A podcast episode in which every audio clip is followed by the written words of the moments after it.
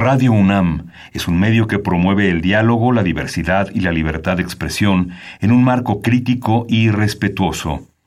Los comentarios expresados a lo largo de su programación reflejan la opinión de quien los emite, mas no de la radiodifusora. Intermedios. Medios. Los medios son más que el cuarto poder. Los medios son más que el cuarto poder. Intermedios, con Tania Rodríguez y Juan Manuel Valero. Tania Rodríguez y Juan Manuel Valero.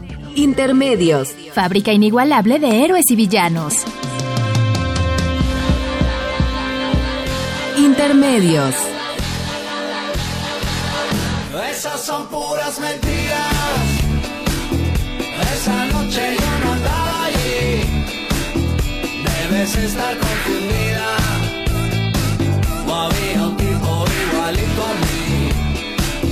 Esas son puras mentiras. Esa noche yo no andaba allí. Debes estar confundida. O había un tipo igualito a mí.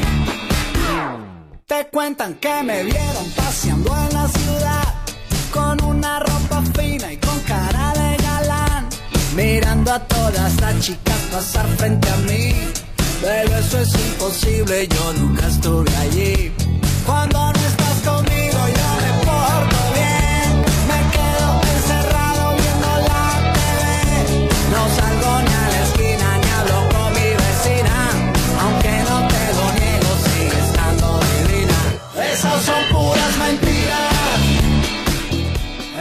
Bienvenidos a Intermedios, hoy jueves 24 de enero de 2019. Los saludamos Tania Rodríguez.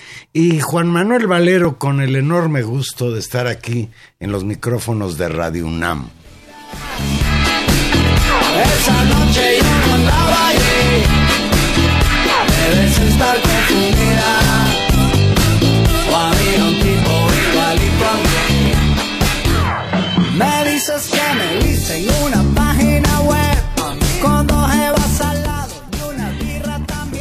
los Puras mentiras, Tania. Esas son puras mentiras. yo- Nunca había oído este grupo Ah, es muy simpático. venezolano, Los Amigos Invisibles y puras mentiras. Bueno, vamos a tratar de nosotros no, no ser mentirosos, Tania. Y desde luego, pues el pretexto para haber puesto a Los Amigos Invisibles es nuestra preocupación por lo que sucede hoy en Venezuela, un país entrañable para nosotros, un país que está padeciendo una crisis política gravísima. Hay quien se señala incluso que Venezuela está al borde de la guerra civil, la posibilidad incluso de un golpe de Estado, la intervención militar de los Estados Unidos. Ayer, con el respaldo del presidente de Estados Unidos, Donald Trump, Juan Guaidó se proclamó presidente interino de Venezuela. Parecería que ya hay dos presidentes, Maduro y ahora Guaidó. El presidente de la Asamblea Nacional de Venezuela, Juan Guaidó, se juramentó como presidente de la República de forma interina. El acto lo realizó en Caracas ante una multitud que atendió el llamado de protesta que hiciera días antes. Leo textual. Hoy, 23 de enero de 2019, en mi condición de presidente de la Asamblea Nacional, basado en la Constitución, juro asumir formalmente las competencias del Ejecutivo Nacional como presidente encargado de Venezuela. Esto lo dijo ante miles de personas congregadas en el sector El Rosal de Caracas. La reacción internacional fue casi inmediata. Estados Unidos reconoció a Juan Guaidó como presidente interino de Venezuela. Lo mismo hicieron Brasil, Canadá, Perú, Paraguay, Ecuador, Chile, Costa Rica y Colombia. En América Latina, de manera diferente, se han pronunciado México y Uruguay. El gobierno de México, que encabeza Andrés Manuel López Obrador, mantiene su posición respecto a Venezuela y sigue reconociendo a Maduro como presidente. Una crisis que ha venido escalando Juan Manuel en los últimos años, en los últimos meses y ahora en las últimas semanas y casi podríamos decir que en las últimas horas se va acumulando esta, esta crisis en, en Venezuela. Eh, tal vez una de las cosas que está en juego y tal vez es lo más eh, relevante, justamente, y puede ser el cambio de por qué esta crisis no es igual a otras, pasa pues por el desafío abierto de la oposición en términos de poderes constitucionales opuestos, ¿no? La Asamblea Nacional que controla en buena medida la oposición y que... Asamblea Nacional, que hay que decirlo, fue desconocida por Maduro cuando asumió por segunda vez la presidencia Exactamente, de, ese país. Eh, pero digamos, existe, digamos, eh, ahí, eh, en ese sentido y en una lógica de, una, de la ley venezolana, es decir, esta Asamblea Nacional desconoce a su vez a Maduro porque no reconocen la legitimidad ni la legalidad de las elecciones para el segundo periodo de mandato en el que fue electo. Eh, ustedes recordarán que hace unos días apenas, el 10 de enero, asumió de primera cuenta este segundo mandato. La Asamblea Nacional considera que eso es ilegal, lo llama usurpador, y por lo tanto, en función de la constitución venezolana, consideran que cuando está vacía la presidencia, porque el periodo nuevo sí legalmente empieza el el 11 de enero, eh, quien asume las funciones de presidente de interinato es el presidente de la Asamblea Nacional. Y en esa lógica, eh, digamos, Guaidó hace este acto que tiene significancia política, digamos, este es el hecho constitucional y legal importante, y después empezamos con los actos políticos. El acto político importante es, lo había intentado hacer el 11 en una primera, en una primera manifestación grande que hubo, no termina de aclararse esta, esta posición, no, no sé, claramente se ve que no se animaron o no habían logrado los amarres necesarios para impulsarla. La OEA, de hecho, sí, eh, en un tuit se nota que, caminaban hacia ese sentido, pero no está, no se afianza. tú, tú deberías recordar que días antes, no me acuerdo si en las vísperas de que tomara Maduro posesión de la presidencia por segunda vez, se manifestó el grupo de Lima en el mismo sentido. Así es. Es decir, señalando que se trataba de un gobierno ilegítimo. Ayer, ayer este señor Juan Guaidó, que se proclamó presidente interino de Venezuela, señaló que demanda el cese de la usurpación de la presidencia por parte de Maduro, convoca a un gobierno interino y a realizar elecciones libres. lo, lo, que decía, el, segundo elemento de los elementos políticos que están en la mesa es, eh, se llama a una manifestación importante eh, ayer, el 23, cuando sucedió esta, esta proclama, que es una fecha importante en términos de la, del calendario político en, en Venezuela porque se conmemora el fin del régimen militar, ¿no? Eh, el 23 llaman esta manifestación, una manifestación que hay que decir que fue muy importante, donde hubo mucha gente y eso da esta especie de, me imagino, de cobertura política con la que, que, que contribuye a que se haya dado este paso y el elemento central, que ese creo que es el que está en la mesa, que es una jugada que no habíamos visto y que ahora es la la novedad eh, de esta crisis, que es el juego internacional con respecto a los reconocimientos. Ahí donde fundamentalmente hay dos actores centrales. La OEA, que ha sido absolutamente activa y proactiva eh, en términos de su este antichavismo, Almagro, es uruguayo, eso me llama muchísimo la atención, que siendo uruguayo tiene una postura en la OEA verdaderamente es muy dura, golpista. Muy dura. Y, por supuesto, eh, la administración de Donald Trump, incluido él mismo que ha eh, echado al, vuelo, pues con sus característicos desplantes, incluso la idea de que todas las opciones están en la mesa, incluyendo abiertamente una opción militar.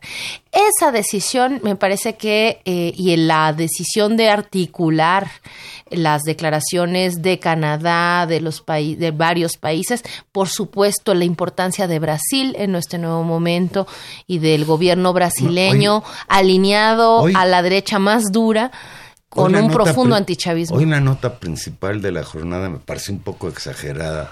Decía que este señor Guaidó había tomado la presidencia con el apoyo de Trump y Bolsonaro. Bolsonaro. Bolsonaro, yo creo que es exagerar la importancia. No, no, yo creo que no, yo creo que no, no, no, no. Brasil y, y mucho tiempo lo discutimos, la presencia del equilibrio que en términos de la de la política hemisférica cumple lo que sucede en Brasil es central. Eh, no solamente por el papel geopolítico de control territorial, sino por el peso, eh, digamos, económico que tiene la región y hay que decirlo también con claridad por el peso militar que tiene. Eh, creo que hay dos actores ahí que son centrales, Colombia y, Br- y Brasil en cualquier, en un escenario que ojalá no caminemos hacia allá, pero en un escenario catastrófico, esos son los elementos que están en la balanza.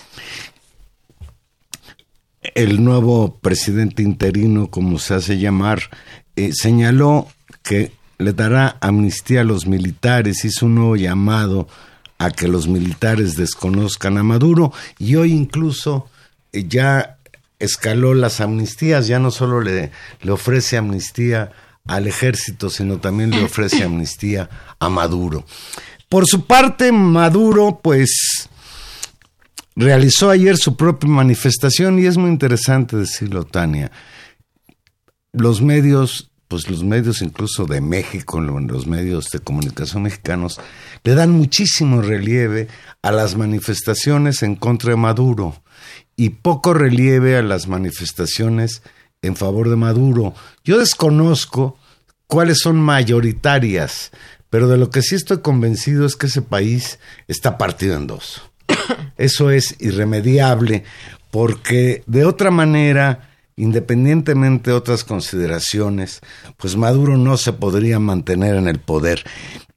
Mientras que, pues ayer lo desconocía el, el- nuevo presidente, Maduro responde. Quien respondió de una manera más directa fue Diosdado Cabello, presidente de la Asamblea Nacional Constituyente, órgano convocado por Maduro y desconocido por la oposición y parte de la comunidad internacional. Cabello llamó a sus seguidores a mantenerse en vigilia frente al Palacio de Miraflores, sede presidencial. Leo textual. Hoy los lacayos del imperio dicen que hasta hoy es presidente Nicolás Maduro. ¿Por quién votó este pueblo que está aquí? ¿Quién es nuestro presidente?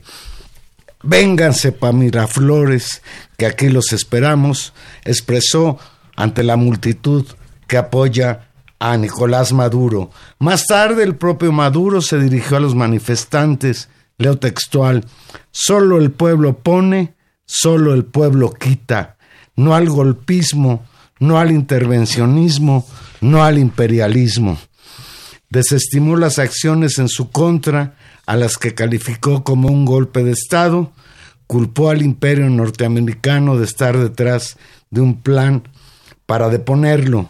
Leo textual, el imperio gringo ha activado muchos planes contra la revolución bolivariana desde del siglo XXI. Aquí no se rinde nadie, aquí no se raja nadie, aquí vamos a la victoria del futuro.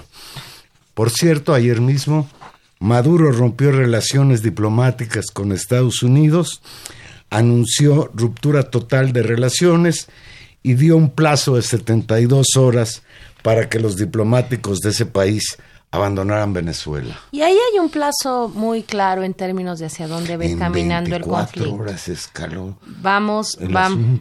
Claro, pero digamos, si el plazo fue en 72 ayer, eh, estamos en, en, una, en una frontera de unas 48 horas para saber hasta qué punto va a empezar a funcionar eso. Es decir, es... Bueno, eh, creo que Donald Trump ya ordenó a sus representantes. No, Mark Eh, Pompeo dio- ha dado también una cosa de mantenerse. Ah, no, perdón, que, que regresaran los que no era estrictamente Necesario que estuvieran Pero ahí, los otros ahí están Se presentes. tienen que quedar. se tienen que quedar porque insisten en el desconocimiento, entonces dicen que ellos no asumen la orden eh, ni el rompimiento de relaciones con un presidente al que directamente ya están desconociendo. Entonces, ahí hay un marco de escalada y es un primer punto que vamos a ver. Y ahí, pues, so- lo decíamos hace un momento, Trump ha sido más que claro, él señaló en Twitter su medio de comunicación favorito. Se- Y el mío también. En eso coincido el con mío, Trump. El mío es la radio. Ah, ¿verdad? Creo que, creo, creo que me ganaste. No coincido con Trump. Dice Trump, los ciudadanos de Venezuela han sufrido durante demasiado tiempo en manos del régimen ilegítimo de Maduro, escribió, y, eh, y aquí viene un tema de presión. Es decir, los Estados Unidos a lo largo de estos años, a lo largo de estos meses, eh, han acrecentado su política de sanción, de control y de, de Bueno, hay un bloqueo económico económico. de ajuste económico que tienen una situación precaria en parte muy debido a eso, también en parte tal vez malas decisiones de gobierno, tiene en una situación precaria al go- a, la, a la sociedad eh, venezolana en términos económicos. Pero, y esa es la pregunta, es decir, ¿hasta qué punto ¿Hasta qué punto eh, hay dos presidentes hoy en Venezuela? Me parece que todavía eso no está claro y este proceso, como le queramos llamar, de uno le llamarán de restitución del orden legal, otros le llamarán golpe de Estado, otros le llamarán por lo menos una tensión de un doble poder que se está tratando de expresar en términos políticos, una fractura que existe ya en términos sociales, eso es innegable, ¿no? Es innegable esa polarización, pero va a depender, me parece, de dos factores que son centrales o de tres que, que vamos a ver en los próximos días y algunos más rápidos que otros. Uno es eh, esto que decíamos sobre, eh, sobre el papel de Estados Unidos. Ya vimos el reconocimiento internacional y lo que sigue, lo que sigue es una presión doble con respecto al control del dinero y a los flujos financieros. Es ahí donde Estados Unidos puede jugar una cosa importante y ahí es justamente eh, la renta petrolera. Fíjate, en entrevista, lo que estás diciendo, en entrevista con Fox Business Network, el asesor de seguridad nacional de la Casa Blanca, el señor John Bolton, informó hoy que el gobierno de Donald Trump está analizando formas para desconectar al gobierno de Nicolás Maduro de sus fuentes de ingreso, refiriéndose sin hacer referencia a la renta producto de la venta de hidrocarburos a Estados Unidos. Leo textual a este señor John Bolton. Lo que estamos tratando de hacer hoy es ver los asuntos relacionados con desconectar al régimen ilegítimo de Maduro de sus fuentes de ingreso y encontrar maneras de transferir esos ingresos al nuevo y legítimo gobierno de Juan Guaidó, subrayó el embajador Bolton, considerado un halcón de línea dura en temas de política exterior. Sí, y ese es, y ese es un desafío doble. Es decir, por un lado, y hay que recordar que pese a, y es una cosa que siempre se señala, que pese a todas las tensiones, pese a todas las críticas, uno de los principales clientes o el principal cliente consumidor en esta cosa adictiva del sistema de, producción que tenemos al consumo del petróleo venezolano es, es, Estados Unidos, particularmente el sur de Estados Unidos, ¿no? Ese eh, ahí, de ahí viene buena parte de los recursos y lo que me imagino que van a tratar de hacer es que esos fondos de dinero no depositarlos a las cuentas de Maduro, sino depositarlos a las de Guaidó. Eso es complicado porque en el momento bueno, inmediato... Y eso ya implica un intervencionismo directo. ¿no? Esa es una presión no, económica no abierta. militar, pero sí es una intervención económica. Sí. Pues es casi un embargo. El asunto, exacto, el asunto es hasta qué punto pueden mantener o no la, digamos, ahí, digamos, del otro lado es que, eh, pues con la emergencia de este mundo también multipolar y de los otros espacios que pueden comprar, es que hay otros compradores de petróleo que podrían sustituir y convertirse en una fuente de ingreso para eso y que han mostrado disposición a apoyar a Maduro. Y es que es básicamente Rusia, China y algunos países eh, tal vez africanos pero fundamentalmente con recursos económicos, con ese flujo, Rusia y China. Vamos a ver, y esto nos regresa a un lugar muy... Eh, esta sensación incómoda de regresar a algún lugar de los años 60. La Guerra Fría. Pero te voy a decir algo que, que es importante. Mira, yo creo que, bueno, en primer lugar, y ya lo dijiste tú, nosotros no estamos, no somos quien para defender a Maduro, ni creo que haya muchos, muchos argumentos para hacerlo. Lo que nos preocupa muchísimo es esta injerencia. Fíjate, ayer que se declaró eh, presidente interino o presidente sustituto, el señor este Gualdó, llamó al ejército a apoyarlo a cambio de amnistía. Ese es el pues segundo, hoy, hoy es el el ejército, ayer y hoy, los representantes del ejército venezolano se manifestaron en apoyo al presidente Nicolás Maduro. Los generales encargados de la defensa de las diferentes regiones de Venezuela ratificaron hoy su apoyo al jefe de Estado Nicolás Maduro, un día después de que el presidente del Parlamento, Juan Guaidó, anunciara que acogiéndose a la Constitución decidió autoproclamarse mandatario interino. Leo textual, somos un país democrático donde su presidente es escogido solo por el pueblo. El pueblo de Venezuela, por ejercicio del voto libre y secreto, eligió al ciudadano Nicolás Maduro Morós como presidente, dijo el mayor general Manuel Bernal Martínez. Sigo leyendo textual. Solo reconocemos y ratificamos lealtad absoluta al presidente constitucional de la República Bolivariana de Venezuela, comandante en jefe de las Fuerzas Armadas Nacional Bolivariana, Nicolás Maduro, elegido por el pueblo por el periodo 2019-2025, leales siempre, traidores nunca, Chávez vive, esto dijo Palacio García. Por su parte, el ministro de la Defensa de allá de Venezuela, Vladimir Padrino, manifestó ayer a través de Twitter su respaldo a Maduro y aún no ha aparecido en las pantallas de, televisión. Sin embargo, pues él también le hace al Twitter y a partir de sus manifestaciones en Twitter señala a los soldados de la patria no aceptamos a un presidente impuesto a la sombra de oscuros intereses ni, ni autoproclamado al margen de la ley.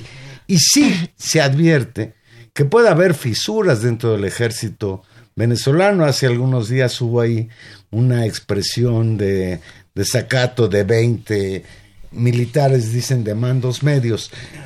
Pero sí, el factor del comportamiento del ejército venezolano es fundamental. Sí, digamos, aquí lo que está en juego, decíamos, es el dinero, los flujos de dinero, que fundamentalmente pasa por el problema de, por, por los recursos de la renta petrolera, que eso es lo central.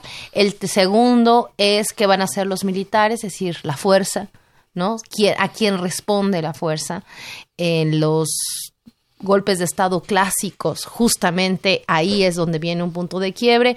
Hay que reconocer, y eso es muy interesante en la, en la reconfiguración de esta nueva historia de Venezuela tras los gobiernos chavistas, que una de las primeras cosas, y creo que Chávez lo tenía muy claro como militar, que la reconfiguración del ejército y de las Fuerzas Armadas era un tema central y han tenido un proceso de rearticulación, de educación, de pues de, de ser una parte central de la, de la sociedad, un elemento importantísimo. Y el tercero que está en la cuestión, pues es el reconocimiento externo y digamos la legitimidad interna y externa que se juega.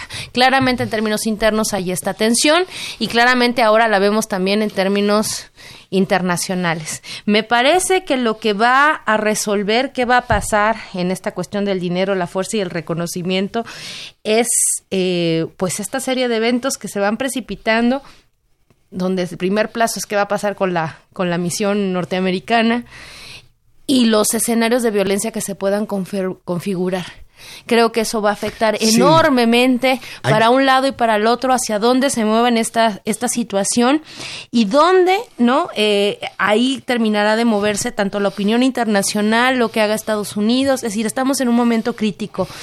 Y en esta cuestión del reconocimiento, Juan Manuel, pues ahí creo que la posición que ha tenido el gobierno mexicano es muy interesante con respecto a la posibilidad de no llegar a ese lugar catastrófico de que creo que todos tendríamos que estar preocupados, donde la violencia escale y donde las peores sombras de la historia latinoamericana se vuelvan a repetir a inicios del siglo XXI.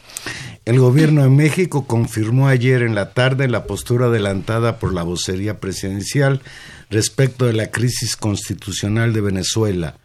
México no participará en el desconocimiento del gobierno de un país con el que mantiene relaciones diplomáticas. La Secretaría de Relaciones Exteriores, encabezada por Marcelo Ebrard, establece la coincidencia con el llamado de, organización, de la Organización de las Naciones Unidas a que todos los actores involucrados en el conflicto de Venezuela reduzcan tensiones, hagan los mayores esfuerzos por evitar un escalamiento y rechacen cualquier tipo de violencia política.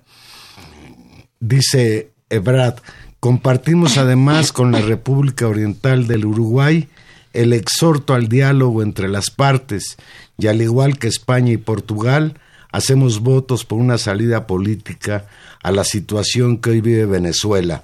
El secretario de Relaciones Exteriores reiteró que México no desconocerá al gobierno de Nicolás Maduro. Y hoy, hoy respondió a ese llamado de Brad y del gobierno uruguayo el presidente Nicolás Maduro. Pues es, es básicamente, diría yo, una de las pocas opciones que tiene. Hoy anuncia que acepta la propuesta del gobierno de México y de Uruguay de abrir un nuevo proceso de diálogo. Hay que reconocer, y también hay que decirlo, porque si no, uno puede, puede resultar eh, no cierto, que sí se habían llamado también ya procesos de diálogo y de mediación, en buena medida eh, la, escalada de la crisis y la decisión de no participar en las elecciones y todo lo que pasó y que precipita esta situación pasa justamente después de una serie donde una de las partes, la parte opositora, reconoce que se violaron algunos de los acuerdos. Eso, sin embargo, digamos, bueno, pues la solución política a esta crisis enorme del pueblo venezolano pasa por construir una salida y Nicolás Maduro anuncia que sí, que está dispuesto. Cito textual lo que dijo. Dijo, México y Uruguay han propuesto que se cree una iniciativa internacional para promover un diálogo de las partes en Venezuela, para buscar una negociación, para buscar la paz. Estoy listo, dijo, eh, ha dicho durante un discurso en el Tribunal Supremo de Justicia. Maduro ha aseverado que está dispuesto a participar en esta iniciativa y que ese debe ser el camino para solucionarlo, evitando un escenario de intervención. Por su parte, Rusia hace advertencias en contra de una posible intervención militar de Estados Unidos en el conflicto de Venezuela porque tendría consecuencias desastrosas.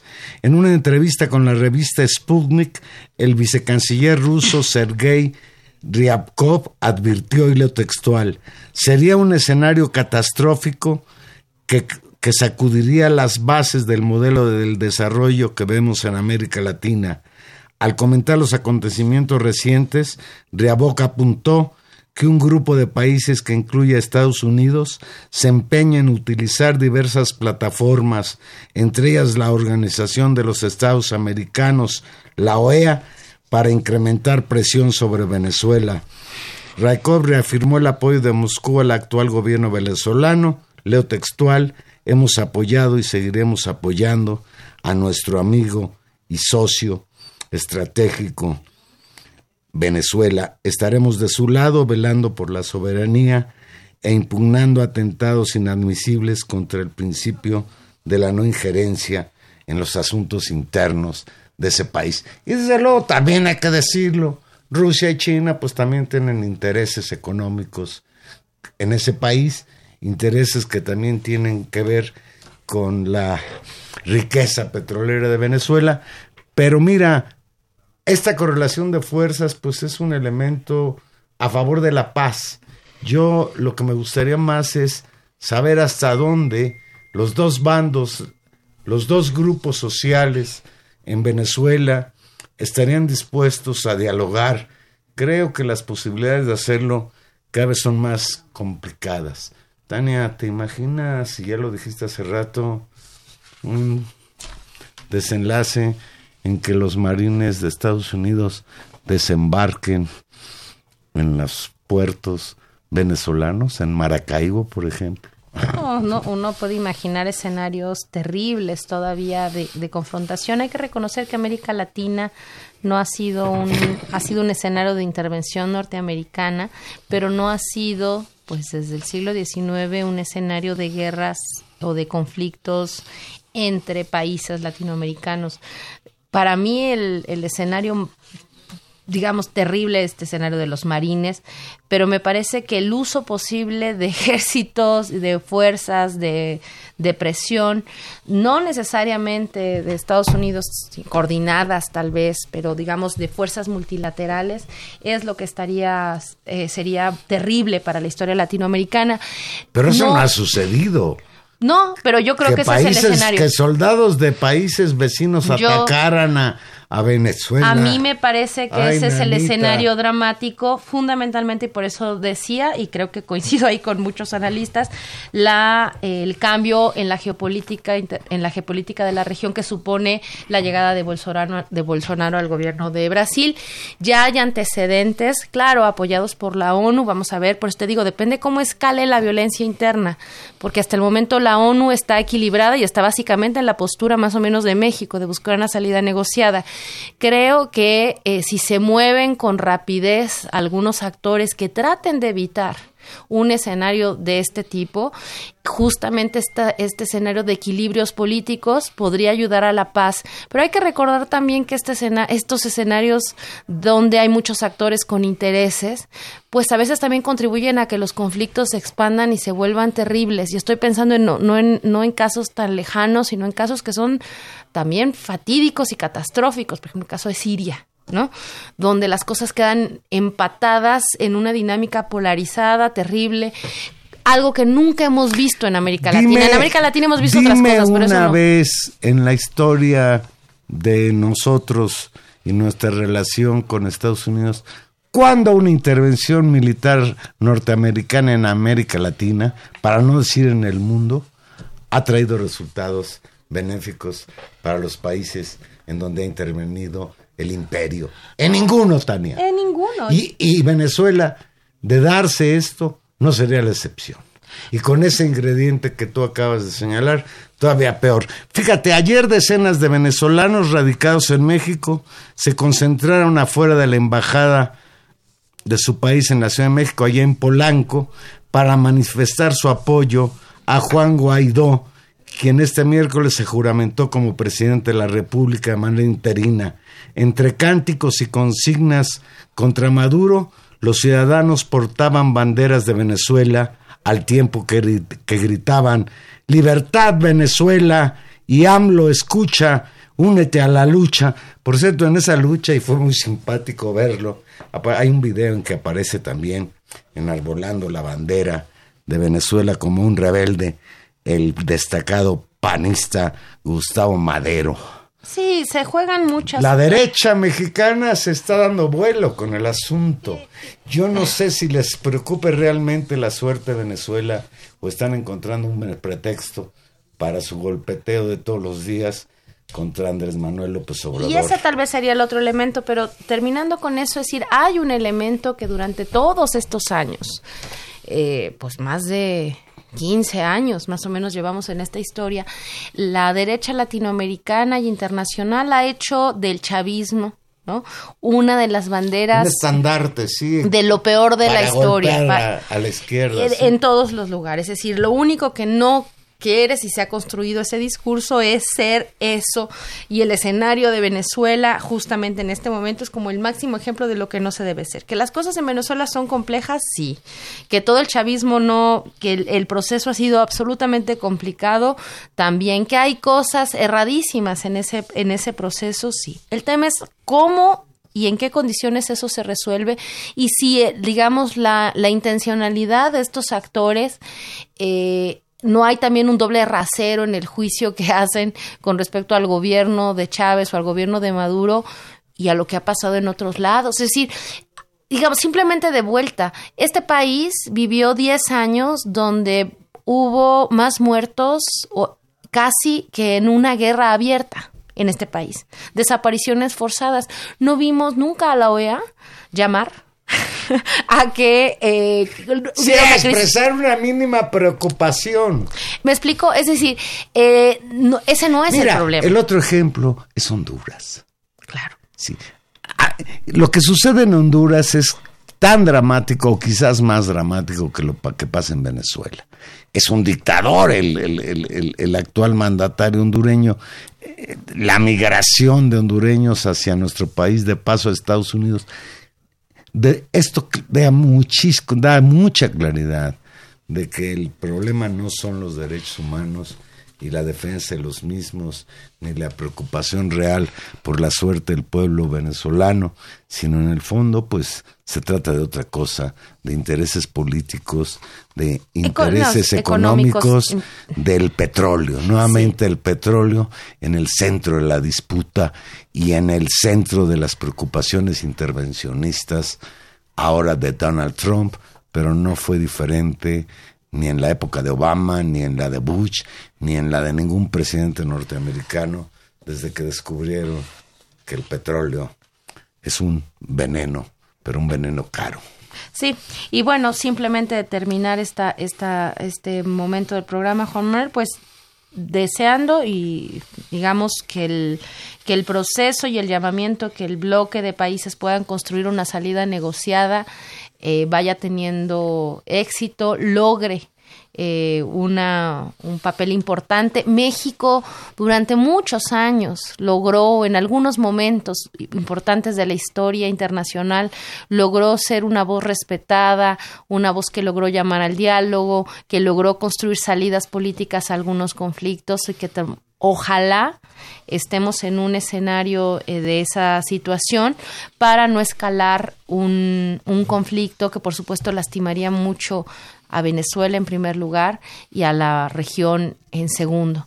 Y eso no significa desconocer y por supuesto solidarizarnos pues con la condición de vida y con la situación tan grave que seguramente están viviendo las personas en Venezuela y también los migrantes, la gente que ha dejado su país por migraciones de distinto índole. Nosotros somos un país de migrantes también, de migración económica, hay que decirlo así, donde ha habido perseguidos políticos, donde hemos tenido miedo y tenemos que entender como sociedad y ser solidarios con eso. Ahora, de ahí a avanzar en una ruta de confrontación, sabemos, porque la historia sí lo dice, que genera mucho más dolor y ojalá encuentren la inteligencia y el espacio para poder hacerlo. Esto se va a ir resolviendo en horas, como tú dices, son horas críticas.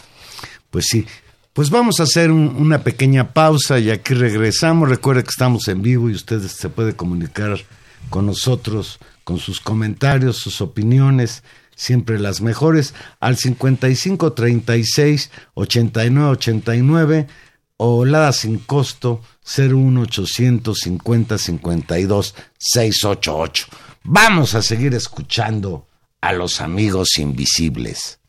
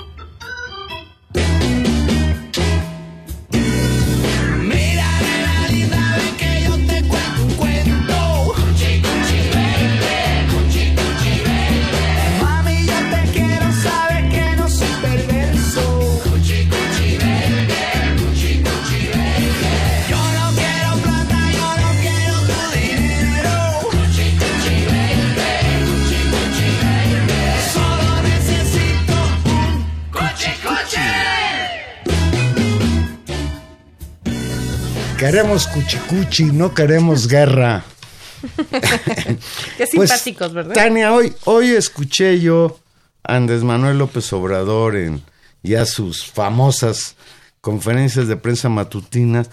Y hubo un momento en cuando le preguntaban sobre la postura de México y lo cuestionaban los reporteros, que dijo algo que es significativo.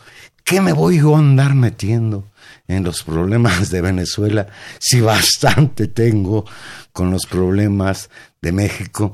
Y desde luego, Tania, pues tenemos que recordar con ello el hecho este brutal, la tragedia del viernes pasado, en la que ya, de acuerdo a las últimas cifras, perecieron 100, 100 personas de los que sufrieron las quemaduras. Hay que- no, no, no quiero forzar el argumento, pero creo que hay una continuidad de lo que estamos hablando.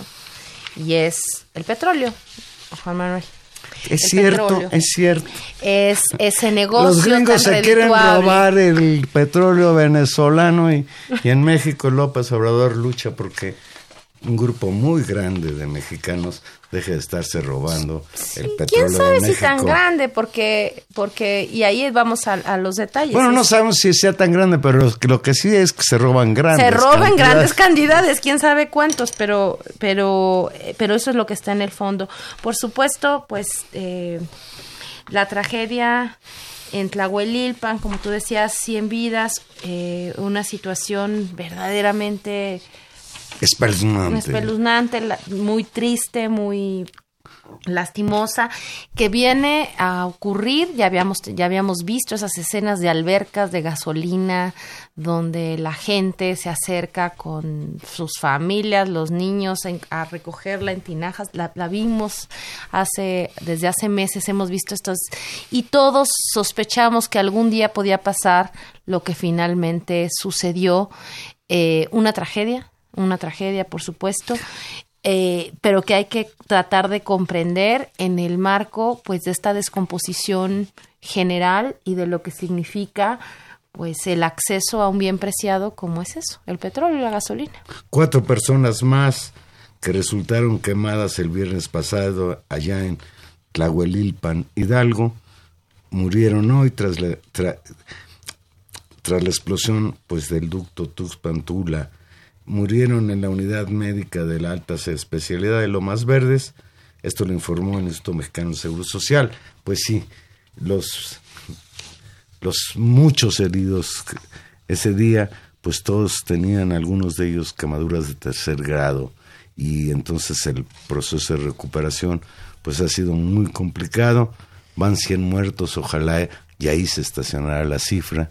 Todavía hay muchísimos heridos hospitalizados. Pues vamos a ver qué sucede con este asunto, que es un asunto muy, muy delicado, un asunto que nos tuvo ocupados y preocupados durante el fin de semana, en la que surgieron muchísimas voces que querían responsabilizar al gobierno de López Obrador porque los efectivos militares presentes ahí no fueron capaces de disuadir a la gente del robo de combustibles que se tardaron mucho los operadores de Pemex en cerrar el ducto, etcétera.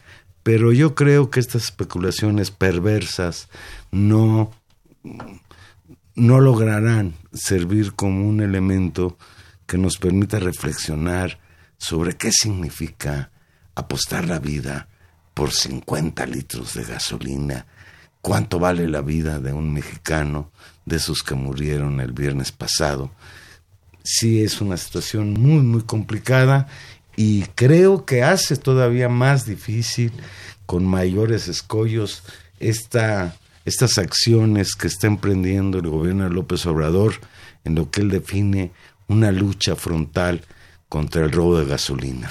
Sí, y, y bueno, entre cuestión todo el problema del, del control de los ductos, que efectivamente aparece como un problema en muchos niveles, tanto por el flujo enorme de recursos, o sea, hay como esta posibilidad de, de estas tragedias o de estos sabotajes, como lo que ocurrió la semana, a las semanas previas también con respecto a este mismo ducto que abastece a la Ciudad de México. Un tema muy complicado Sí, que Traco. Tuxpan, Azcapotzalco, Sí, es cierto. que supone que supone eh, la sustitución para mover el petróleo, para, pues, en este caso para mover la gasolina por otros medios y que tiene que ver con pues esta decisión ahora de moverlo en autotanques, en pipas, que hace las cosas pues más lentas, más caras Y más caro. eh, por supuesto, pero todo eso está en esa tensión. Hay que reconocer también que en medio de esta crisis está, pues sí, la necesidad. eh, la Ciudad de México lo vivió unos días, pero hay zonas del país que Todavía se ha Guadalajara y Monterrey es donde se ha prolongado el donde se ha prolongado, parece que en Michoacán también, y que pues afecta la vida económica, la vida doméstica, la vida cotidiana de las familias y que por supuesto tiene un costo social importante. Eh, la tragedia pone en, en evidencia también pues esta fragilidad, ¿no? Esta fragilidad de amplios sectores de la población eh, que, como tú señalas, eh, se ven expuestos a, a ver ahí una ventana de oportunidad para ganar alguna gasolina y quedar, ¿no? Quedar eh, muertos es una enorme fragilidad la que hay ahí, es una tragedia. Hay que decir que también hubo toda una cosa muy fuerte también en las redes sociales, fundamentalmente como de descrédito y como de sanción a eso. Creo que el gobierno hizo un buen ejercicio en términos de, de no criminalizar. Satanizar, porque bueno, eh, si fueron víctimas, independientemente de que han sido víctimas de su imprudencia, son víctimas y no podemos de ninguna Exactamente. manera. Esa, esa creo que es también una, una Sí. cuestión acertada. Y lo que sí también entra, entra en cuestión, Juan Manuel, es algo que se tendrá que pensar muy bien, que es este discurso eh, de uso o no de, de la fuerza y de los protocolos de contención de población. Yo sí creo que eso sí es importante discutirlo.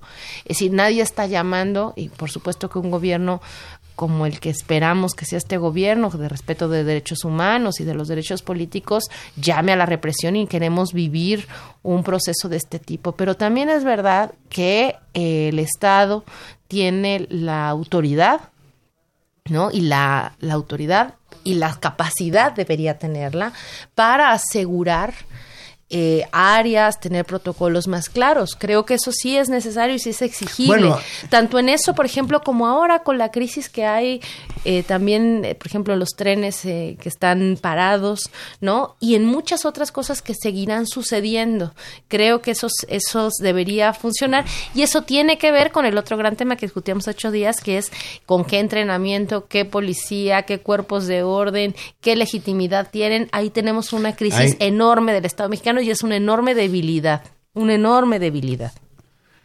Hoy del Andrés, Estado. hoy Andrés Manuel López Obrador anunció la compra de 671 autotanques, los cuales tuvieron un costo de 92 millones de dólares y tienen una capacidad de 140 mil barriles. En rueda de prensa matutina, el presidente estuvo acompañado por la oficial mayor de la Secretaría de Hacienda y Crédito Público, Raquel Buenrostro, quien explicó el procedimiento de adquisición y aseguró que los primeros 50 autotanques llegarán el primero de febrero y los últimos hasta el 29 de marzo. Sí. Sí. Y bueno, lo, lo, esto que decíamos, las pipas y lo que es central. Yo. Lo que es central es que la lucha contra los roba, los roba gasolina empiece a darnos Resultados. resultados. Y que empiece, Empecemos a conocer y que empiecen- quiénes son los que hicieron esto.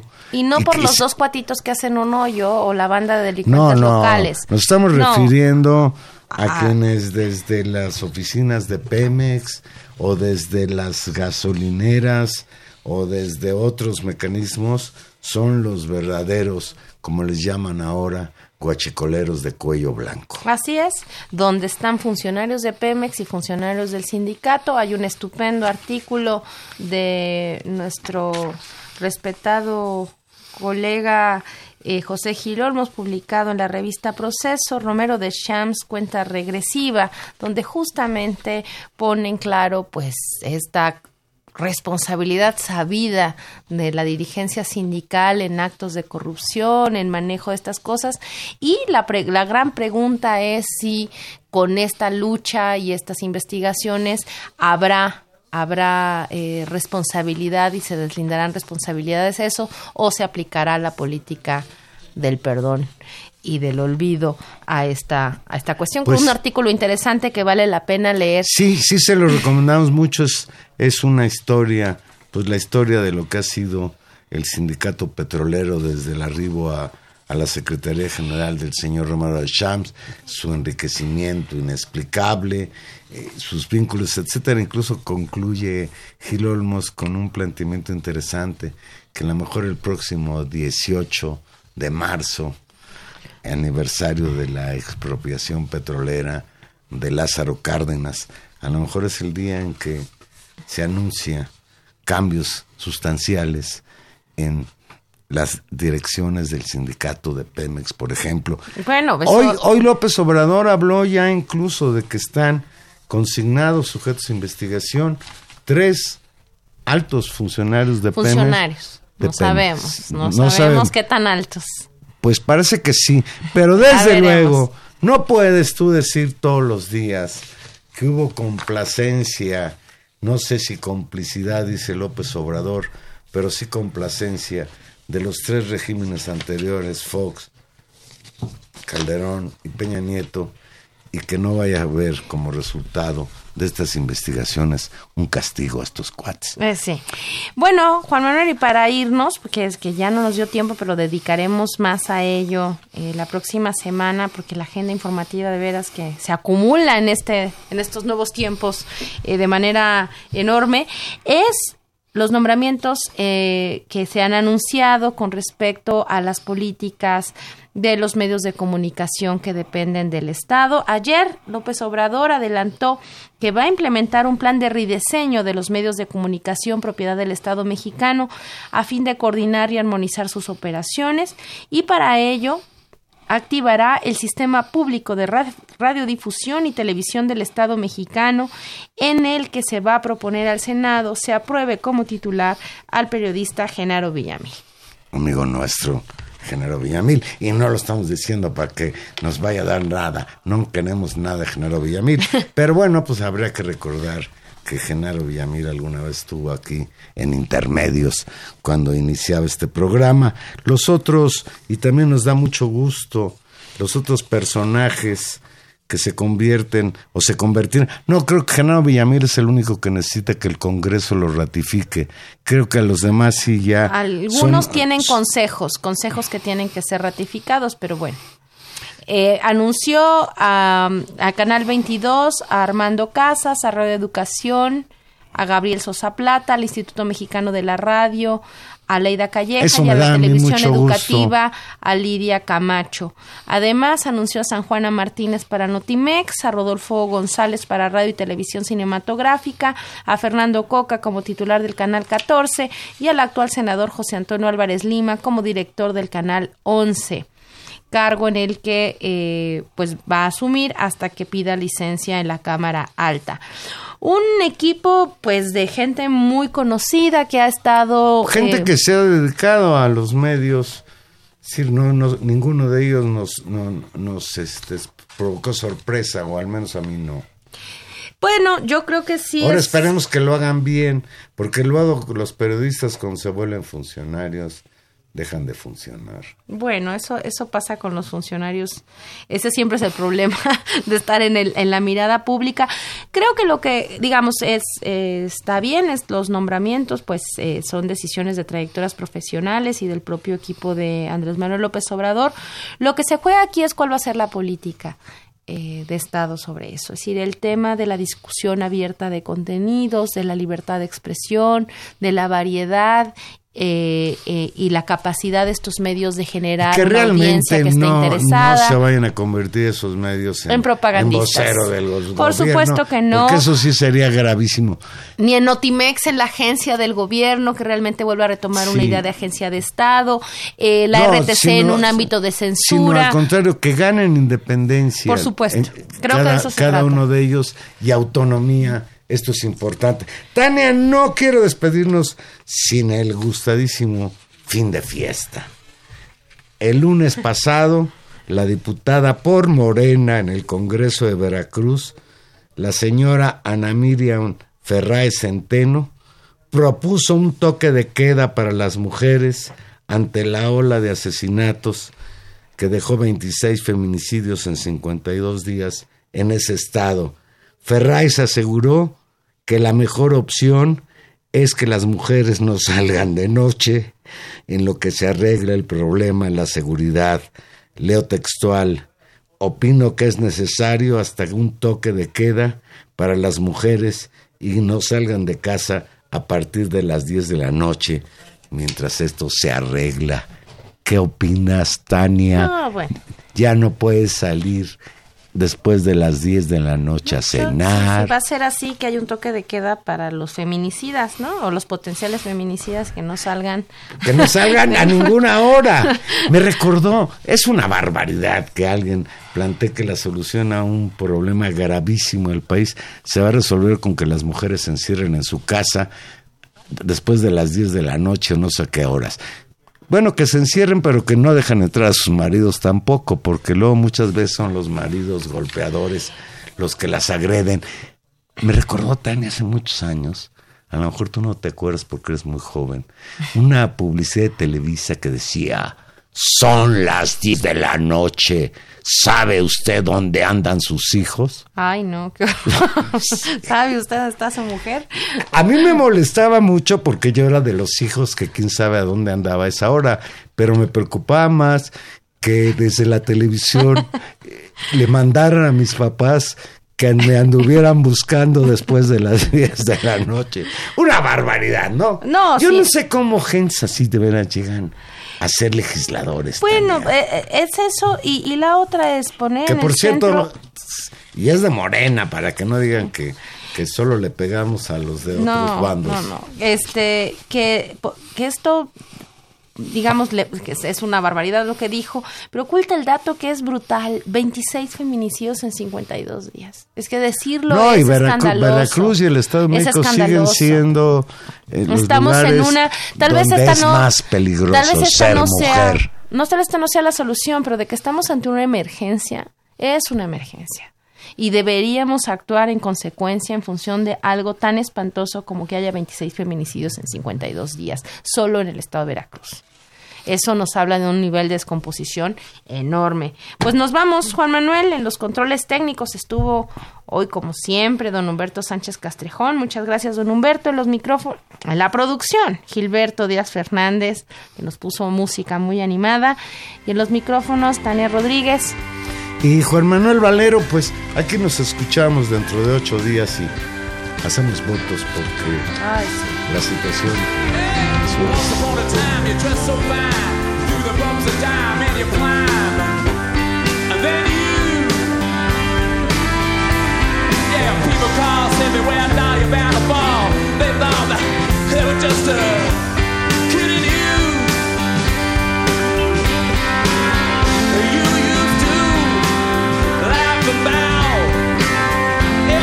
that way.